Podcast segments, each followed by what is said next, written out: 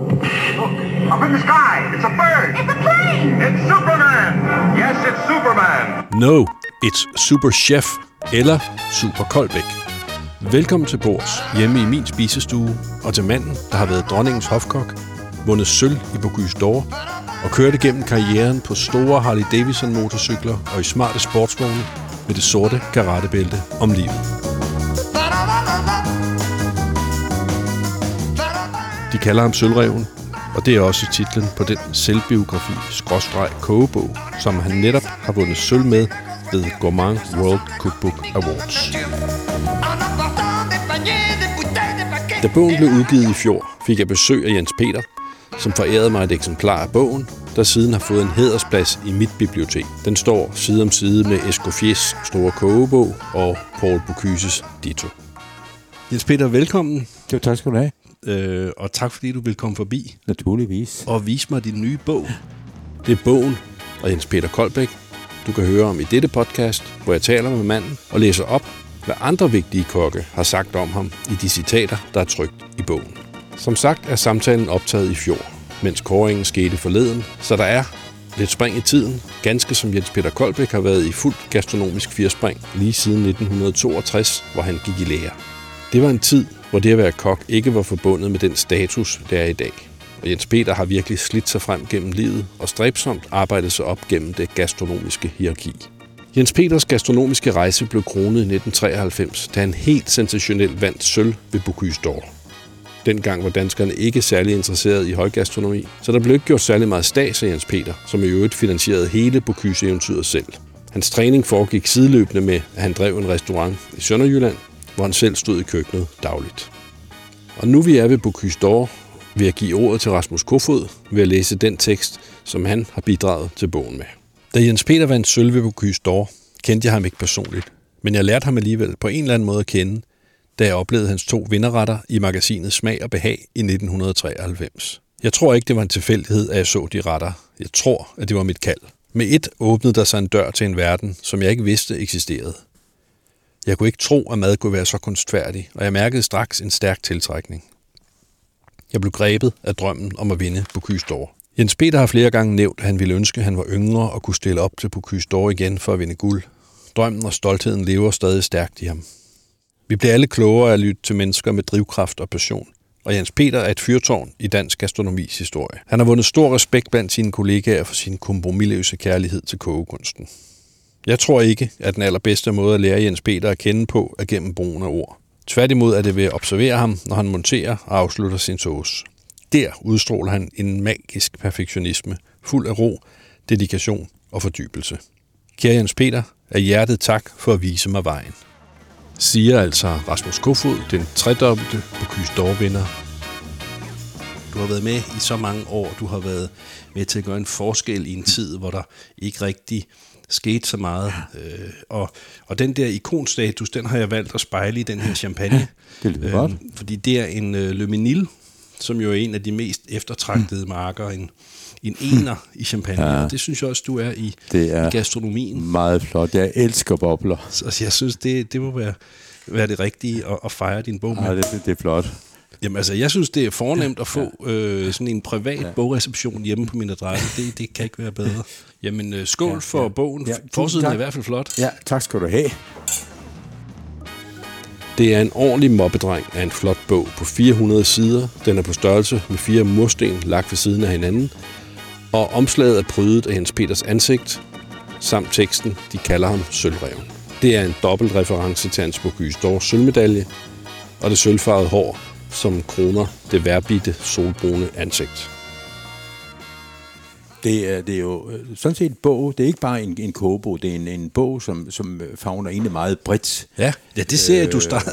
Din, din øh, første ja. opskrift, det er mors Ja. gammeldags hvidkål. Ja, det, det er jo det, det var hele. ikke den, det, du vandt uh, d'Or med? Dog ikke, dog ikke. Men øh, hvis det gik efter smagen, kunne den sikkert have gjort det. Ej, dog ikke. Og mors hjemmesyltede druergurker. Ja. Nej, hvor er det smukt.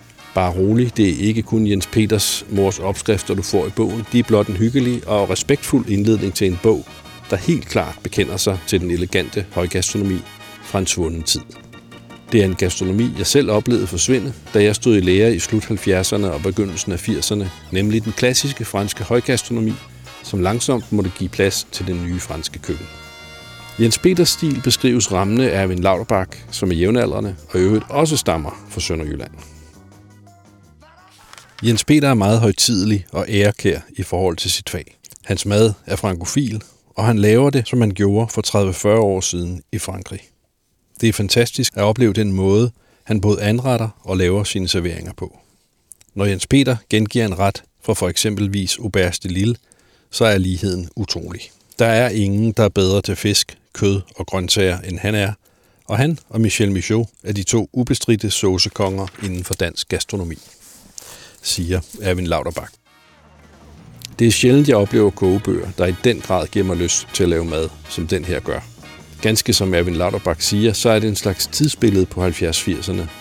Men hvor mange lavede noget værre i jams dengang, og flere af retterne derfor har et dårligt ry, så er der tale om mesterværker, når de kommer fra Koldbæks. Ben Christensen fra den danske spiseguide beskriver det sådan her. Det Jens Peter dengang præsenterede, var ikke set før i Danmark. Han lavede både bonbonger og elixier og en madstil med fantastiske saucer. Det var de klassiske ting, såsom indbagte tærter, fisk, kød, fjerkræ og desserter med den ypperste grad af velsmag. Du kunne stikke ham hvad som helst, og så ville han lave en fest ud af det. Således siger Bent Christensen. Blandt de mange opskrifter, Jens Peter giver fra sig i bogen, skal vi kigge lidt nærmere på en lakseopskrift. Jens Peter vil ikke rigtig udpege én enkelt opskrift som sin signatur. Men på spørgsmålet om, hvad han vil anbefale til en gæstemiddag, hvor man gerne vil have forarbejdet af vejen i løbet af dagen, der nævner han soufflé af laks i en sauce med purløg og ørredrovn. Jeg har det meget øh, svært ved sådan at med, med nogle favoritter, sådan, fordi man jo lødhæftes på øh, en, en enkelt opskrift sådan noget. Ja. Men, men det er jo en, som, som går igen, som mange hæfter ved. Og, og det er også det der, Ole, den her ret, som... Som, øh, som er soufflé af laks ja, i sauce ja. med purløg og ørredrovn. Ja, og ørredrovn. Fordi at øh, hvis du står med rigtig mange mennesker, og du kommer til øh, et, et ukendt køkken, du, du ikke ved, og der er syv øh, andre, øh, otte andre kokke, der også er der. Og vi har måske øh, øh, vi har en meters øh, bordplads at arbejde på. Så, så vil du ligesom øh, gerne helgardere dig. Øh, sørg for at servere øh, din, din, din mad så varm som overhovedet muligt, øh, om det så er øh, 10 eller om det er 200. Ja. Og det er, det er en af dem, som, som øh, den, den kører bare sikkert for mig også. Så det er ja. også en ret, der er god, hvis man skal have gæster og skal netop, forberede den netop. god tid. Ja. Du inviterer gæster mm. og får at være sammen med dem, øh, og øh, hvad, hvad nytter det, at du så sidder og så er sammen med nogle, øh, eller du inviterer nogle gæster, og det siger, det var super mad og det hele, men verden var ikke til stede, mm. fordi at han var i køkkenet hele tiden. Ja. Øh, og det er, at du laver noget, som, som du virkelig har gjort klar på forhånd. Ja. Og her er der så tale om, at man, man laver den her soufflé øh, af laks, ja. og det er den klassiske med æg og piskefløde. Og øh, for, forklar, hvad gør man så?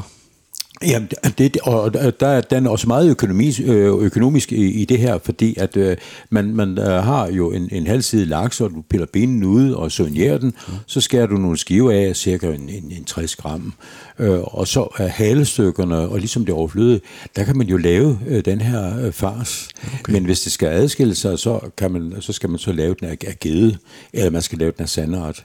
Ja. Men her er de, de mere uregulære stykker, mm. kan man køre til en fars. Okay. Øh, og den øh, laver man sådan, i, så den er ligesom let pisket flødeskum. Og så smører man det faktisk over øh, på øh, den her skive af laks, øh, man egentlig har. Ja, ja. Så du laver en fars med... Så laver en fars, ja. Den ligner faktisk sådan en lille øh, kønel, sådan en lille bolle. Og den bliver sat op på et, øh, en, øh, et smurt fad, øh, lægger et sådan bagepapir ned, smører den en lille smule, bare en lille smule hvidvin øh, ved, gerne den, øh, man, man drikker øh, til vinen, øh, så til selve maden, og så bliver den sat ind i en formvarm ovn, på øh, 170 grader, og så står den der øh, og næsten øh, stimer, fordi den tager ingen farve eller noget som helst, og det gør den i, i 6-7 minutter. Så selve øh, laksen har en kerne, og så øh, holder man den, øh, lægger den til med folie, og den der øh, væske tager man ned og koger ned i en, en, en gryde, tilsætter lidt fløde, lidt smør, lidt citron, øh, og så øh, fordeler man lidt øh, purløg, og man laver lidt øh, lakserovnen, mm-hmm. og så hælder hen over. Og så tager man øh, noget bladspinat, en rigtig fin bladspinat, i stedet for, øh, så blive, tage stilken af, og i stedet for ligesom at øh, sortere den af, ned, så vender man den i, i lidt god olivenolie, mm-hmm. en lille smule citron, lidt salt og peber. Over varmen? Nej, nej, det behøver man slet ikke. Bare, bare råmarineret, hvis man har den helt fine øh, øh, den, øh, med blad øh, Baby spinat, ja, baby spinat, ikke? og så vender den sådan sammen, så lægger man på den varme tallerken, mm-hmm. og så når du lægger den her øh, laks øh, på, og så hælder sovsen henover, så falder den her spinat sammen. Og, og du siger den varme tallerken, så ja. har den stået i ovnen? Eller? Ja, så ja. den, den der tallerken, øh, alt øh, varm mad øh, bør du servere på, på, øh, på varme tallerkener. Ikke? Og så har du ligesom varme tallerkenen sådan lidt op, altså stadigvæk, at du kan bære den i hånden.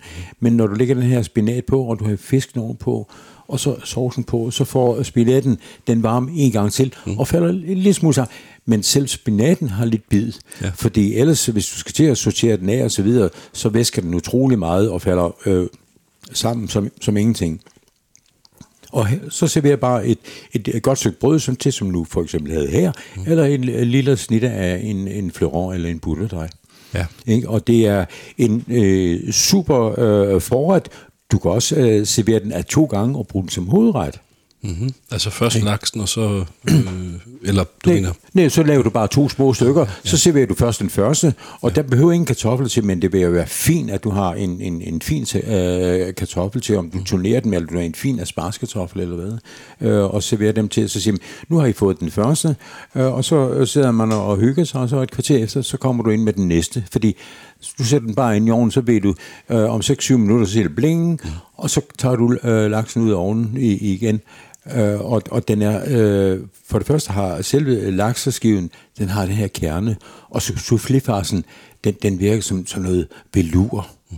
Det er, og, og, og det gode ved det, du har ingen ben i fisken. Folk, øh, børn, de elsker den her fisk, ikke? Ja. Du siger, du vil lure. Ja. Det får mig til at tænke på, kan man skifte de der øredrovn ud med beluga kaviar? Uh, det, det er ingen problem. Ved du, øh, så, så vil jeg nemlig øh, øh, sige til dig, at så kommer den der sauce over, bare nøjes med purløg, og så, så skal den her kaviar, den skal være synlig, og der ligger man så på toppen. Ja. Ikke? Det, det er ligesom diamanten. Den vil jeg, ja. den vil jeg prøve at lave. Altså, vi har, jeg har i hvert fald forsøgt på at, at lave øh, øh, opskriften på en sådan måde, at hvis, hvis man vil øh, læse den godt igennem, tage ingredienserne fra, forstå den her opskrift, mm. så går det ikke fejl. Øh, det har gjort mig rigtig, rigtig meget ud med. Og så har jeg altid øh, til sidst lavet en lille, øh, vidste du at, hvis der er øh, ligesom lidt øh, tricks, øh, lidt, lidt råd, eller hvor, hvor retten stammer fra. Så den, den er meget, meget øh, oplysende øh, og meget tilgængelig selv for en, øh, en øvet amatør, mm. øh, fordi den ikke kun skulle være forbeholdt øh, professionelle.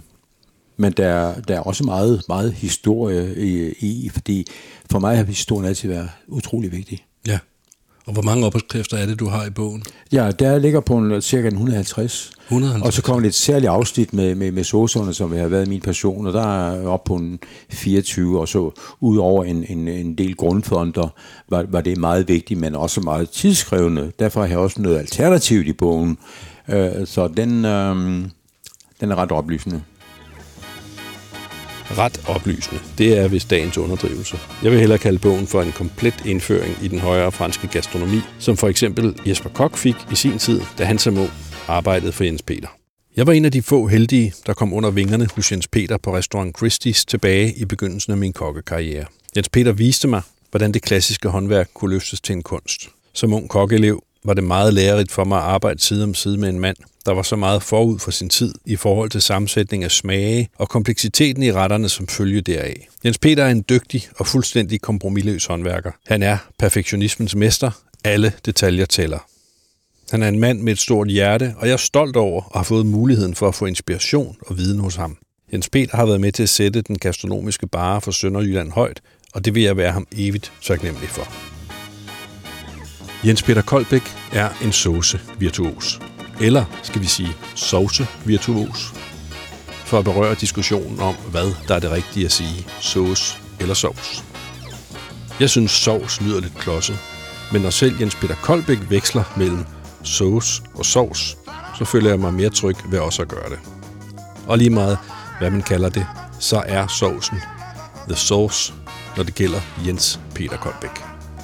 Sovse som sådan har været min, min passion for, hvad er et godt stykke kød, fisk eller fjerkræ uden markante sovser, ikke? Og derfor har jeg gjort særlig meget ud af øh, øh, øh, sovseafsnittet, øh, og selvfølgelig også fortalt øh, min øh, forståelse af øh, og min mening omkring øh, introduktion af, af saucer. Ja. Og overalt, øh, der, der er jo altid øh, saucer, man har problemer med. Ja. Øh, det er altid, åh, sås, det er, det er altid problemer med, med saucen, ikke?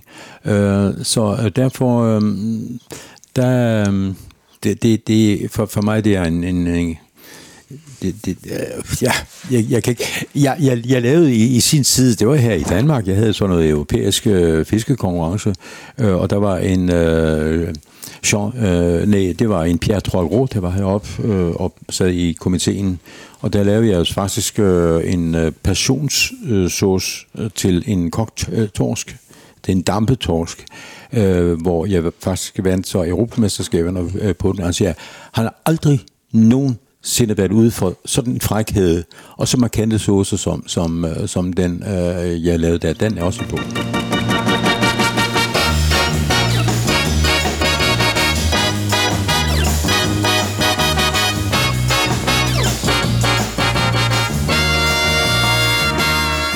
Jens Peter har i mange år optrådt til kokketræf med Lifra og Michaud, en kreds, hvor også Francis Cardinaux blev indlemmet, da den unge kok efterhånden trådte ind i veteranernes rækker. Her er de ord, Francis Cardinaux giver Jens Peter med på vejen. Peter har altid gået af de små stier og aldrig taget motorvejen, som mange gør, uden rigtig at tænke over, hvor de skal hen. Nej, han er gået den snoede og broede vej i fuld fokus og med koncentration. Det kræver mod og hårdt arbejde. Han bevæger sig med ynde, hans teknik er eminent, og han arbejder altid uden kompromis. Han er fantastisk til at lave fisk og sauce. Han formår at gøre de sværeste ting enkle, altid med et twist, noget der giver maden kant. Han finder på nye navne til sin mad, eksempelvis sauce lumière, sauce mysterie osv. Du ved aldrig, hvad der venter dig. Jeg har en speciel relation til Jenses varme sjæl. En af de bedste ting, der er sket for mig i Danmark, har været at møde Jens Peter. Siger altså Francis Cardinaux. Francis har uden held forsøgt at få lukket opskriften på Jens Peters sås mysterie ud af kollegaen. En opskrift, der indtil nu har været tophemmelig, og som Koldbæk kunne nødigt give fra sig. Hans sidste krampetrækning har været, at han lod opskriften trykke i bogen med spejlvendt skrift. Og så den, der, der er spejlvendt, det er den der sås mysterie, som, øh, som en stor del forsøger at, at efterligne. De skal arbejde lidt for det. De skal ikke lige have den foræret på et fad. Selv en Francis Cardinaux, han ringede øh, til mig, en, en, en mand, som var på sommelier, så siger han, øh, Jens Peter, jeg har en elev, han er ude på skolen, han skal lave en friopgave. Kan du ikke lige give mig sådan øh, ideen og oplægget til, hvordan er du bruger så mysteri? Og det, det gode ved det, det er, fordi jeg har en, øh, øh, en fastliste på den, Øh, den, den giver dig mulighederne for at arbejde øh, i, i, i dine tanker. Men den, den tos kom jeg faktisk på, da jeg coachede en nede i Tjekkiet. Jeg gik hjem om aftenen, og jeg så de der lygter, forvekslede sådan lidt, eller Rumænien, at det var sådan noget Dracula-stemning over det. Og så lavede jeg en sauce mysteri, øh, som var parfumeret med Slivovic. Og den øh, vandt øh, Tjekkiet, de fik faktisk en 9. plads på den. Nå, okay. Så, øh, så det, var, det var jeg meget stolt over. Stolt over. Udover opskrifter er bogen også fyldt med fortællinger om Jens Peters rejser, som blandt andet gik forbi det hvide hus i USA. Her er du med Reagan. Ja, øh, det, det der billede af Reagan, det var jeg øh, særlig glad for, at de siger folk, øh, hvornår har du egentlig hilst på ham, og så videre. Tanken var egentlig, at jeg skulle have arbejdet i, i, i det hvide hus på et tidspunkt. Nå. Men det står også i bogen, hvordan. Okay. Men jeg er inde til en, en, øh, en audiens ved, ved, ved Ron Reagan, og når min lille dreng, han så det her billede, så han var jo fire år dengang, så siger han, det der, det er far, hvem er ham den anden? Det kunne jeg godt lide. Jens Peter var i audiens hos Ronald Reagan, og selvom jeg er hjemme hos mig selv under vores samtale, så føler jeg det også lidt som at skulle i audiens, fordi jeg har budt Jens Peter på frokost. Selvom jeg har kendt ham i mange år, så har jeg aldrig tur at lave mad til ham. Men i dag er altså dagen.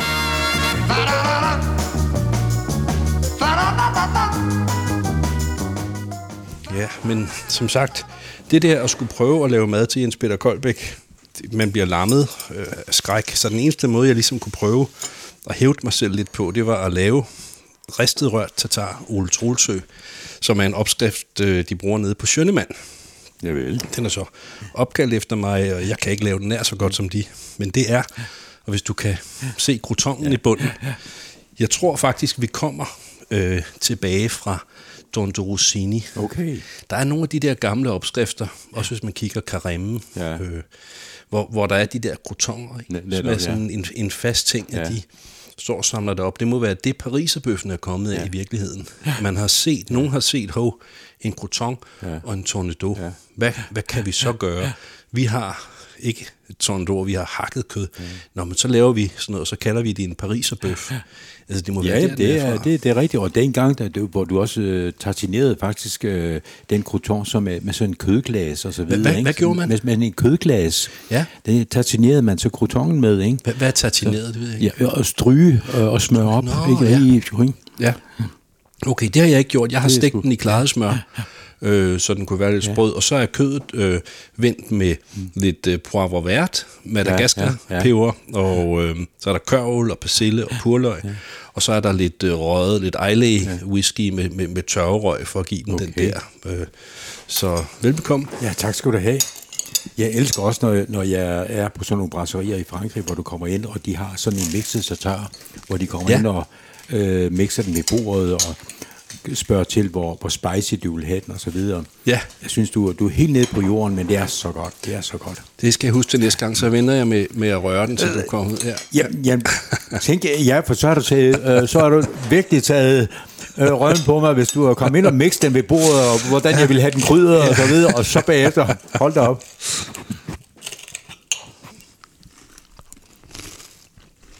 Nå, men det kom så af, at jeg kritiserede deres pariserbøf på Sjønemand. Okay. De var kommet tilbage. Nu skal jeg lige tykke munden. Det kommer så af, at deres Sjønemand genopstår, som jeg kalder det, i 2006, hvor Ja. der kommer nye ejere på pugårdene. Det var blevet fantastisk i forhold til før. Ja. Men pariserbøffen, den var gennemstegt. Og det skrev jeg i min anmeldelse. Jeg det, det holder ikke. Men ellers så var jeg meget glad. Da jeg så kom ned og spiste meget i den årgang, så siger de øh, til mig, jamen du tager helt fejl. En pariserbøf skal altså være gennemstegt. Jeg siger, nej, det skal den ikke, og frem og tilbage, frem og tilbage. Mm. Så en dag kommer jeg ned og siger, nu skal du se, vi har løst problemet. Det er noget, en løsning, vi alle kan leve ja. med. Vi har lavet en ristet rørt tatar Ole Trolsø. Mm. Det er det, du kalder en pariserbøf, men det vil vi ikke kalde den. så Nej, men også med den her, og det er super for den, den højde, du giver den her i forhold til, fordi det er der, hvor de øh, øh, lægger sådan en øh, tatar ud over et, et, et brædsbrød. De allerfleste gange, der får du næsten gennemstegt, og så er det sgu ikke fornøjelse. nej, det er det ikke. Det her, det er virkelig lækkert. Nå, det var godt at høre, tak. Men du er, du er jo også selv uddannet kok. Det er jeg, det er jeg, så skulle man. Det betyder jo ikke, at man stadig kan lave mad. Nej. Mange år siden. Nej, men jeg, jeg kan huske en gang, Ole, du sagde til mig der, hvor øh, vi, øh, vi, sad, øh, sad, vi sad over på Noma, Ja. ja. øh, og så, eller var det bare, det kan jeg ikke huske, men så siger du, du lærte omkring ned ved, øh, ved, ved Nyhavn. Ja. Og der, når man så over vandet der, så var der bare ingenting. Det er rigtigt. Og så i dag sker der så meget. Ja. Jamen, så de er de unge, der, er- der er med her i dag. Øhm, de går en spændende tid i møde. Øhm, og på Søren, vi havde gerne været øh, 30-40 år, men med samme erfaring. Ja. Hold da op. Det er meget spændende. Altså, derfor, jeg, kan, jeg kan ikke smide det fra mig af 56 år øh, og kogt ned. Altså, så vil jeg gå fuldstændig i stå. Ikke? Og nægter også og, øh, og ligesom sagt bagud, jeg vil gerne være på forkant med, hvad er det, det egentlig sker, sådan at jeg ved i det mindste, også når de moderne kokke i dag begynder at tale om noget, jamen altså, det har jeg inde under huden allerede. Hvordan holder du dig orienteret? Jamen, det gør jeg selvfølgelig med, med, med lægestof og, og blander mig og mixer mig med, med de unge kokke. Ja. øh, hvor vi laver nogle øh, gæstespil og kokketræf og ting og sager, og det, er, det har jeg det rigtig godt med. Også når vi laver den masterclass. Den masterclass, Jens Peter omtaler, er et projekt, som arrangeres af Kokkefonden, hvor udvalgte, talentfulde kokkeelever tilbringer en dag sammen med nogle af branchens ikoner for at lære om klassisk gastronomi, hvor pincetten skiftes ud med en kødøkse, og hvor butterdej er noget, man ruller selv. Jens Peter er den ledende figur i disse masterclasses, som følges op med konkurrencer og kåring af en vinder, der får en storslået gastronomisk dannelsesrejse til Paris som præmie. Ikke? Øh, der er jo øh, nogen, som øh, er helt eminente. Øh, meget overraskende over, øh, selv i, i øh, de fire, tre, fire første læreår. Ikke?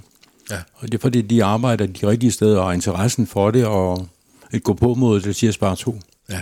Jeg synes, det var en, en, det var en særlig oplevelse til den masterclass, vi havde her i for nogle måneder siden, Ja. hvor du viste dem øh, den her øh, er Boulevard. Boulevard, Ja. ja. og viste, hvordan den kunne bages, og du gjorde det jo med en præcision, og så såsen, som du lavede til.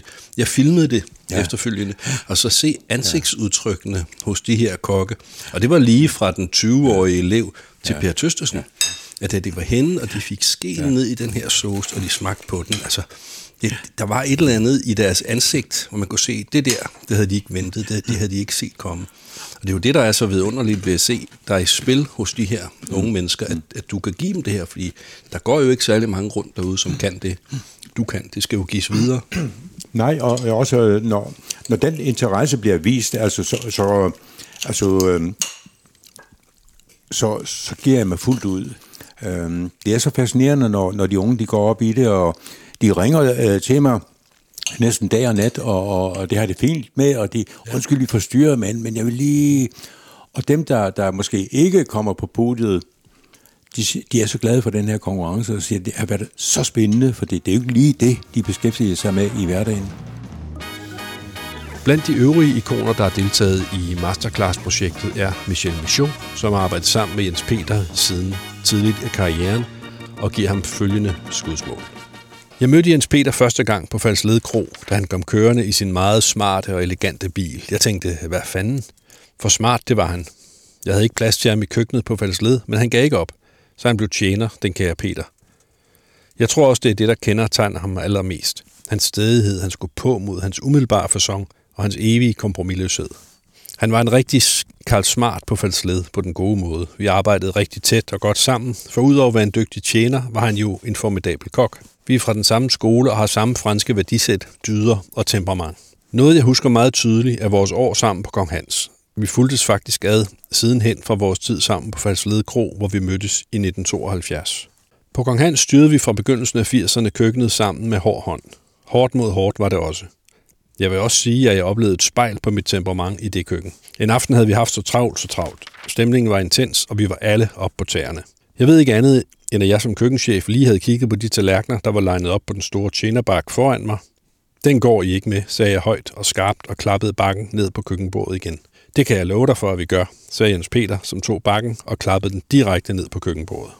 Der stod vi så, face to face, og stirrede ind i hinandens øjne. Ingen af os gav sig.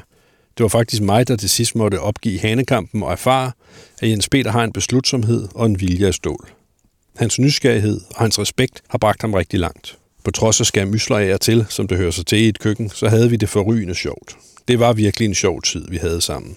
Jeg var hård ved ham, men vi kommunikerede rigtig godt sammen. Også fordi han talte fransk som mig.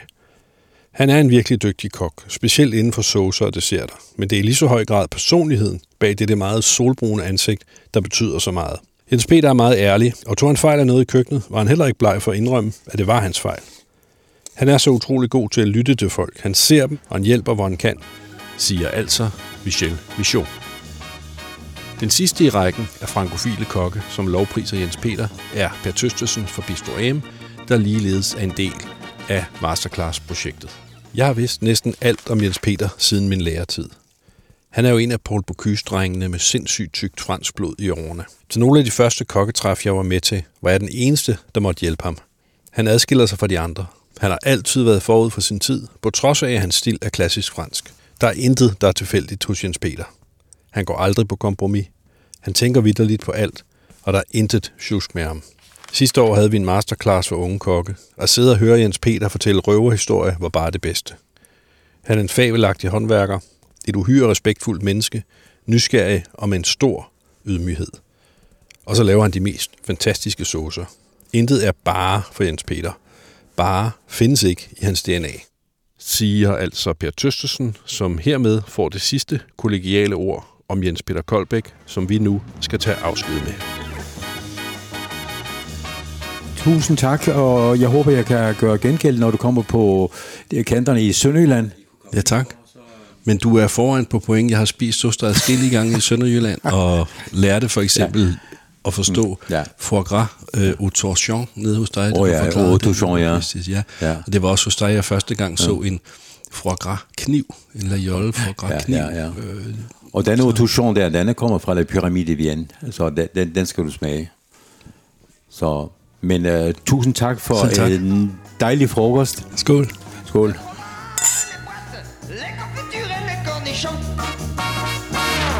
La et la mayonnaise et les cornichons.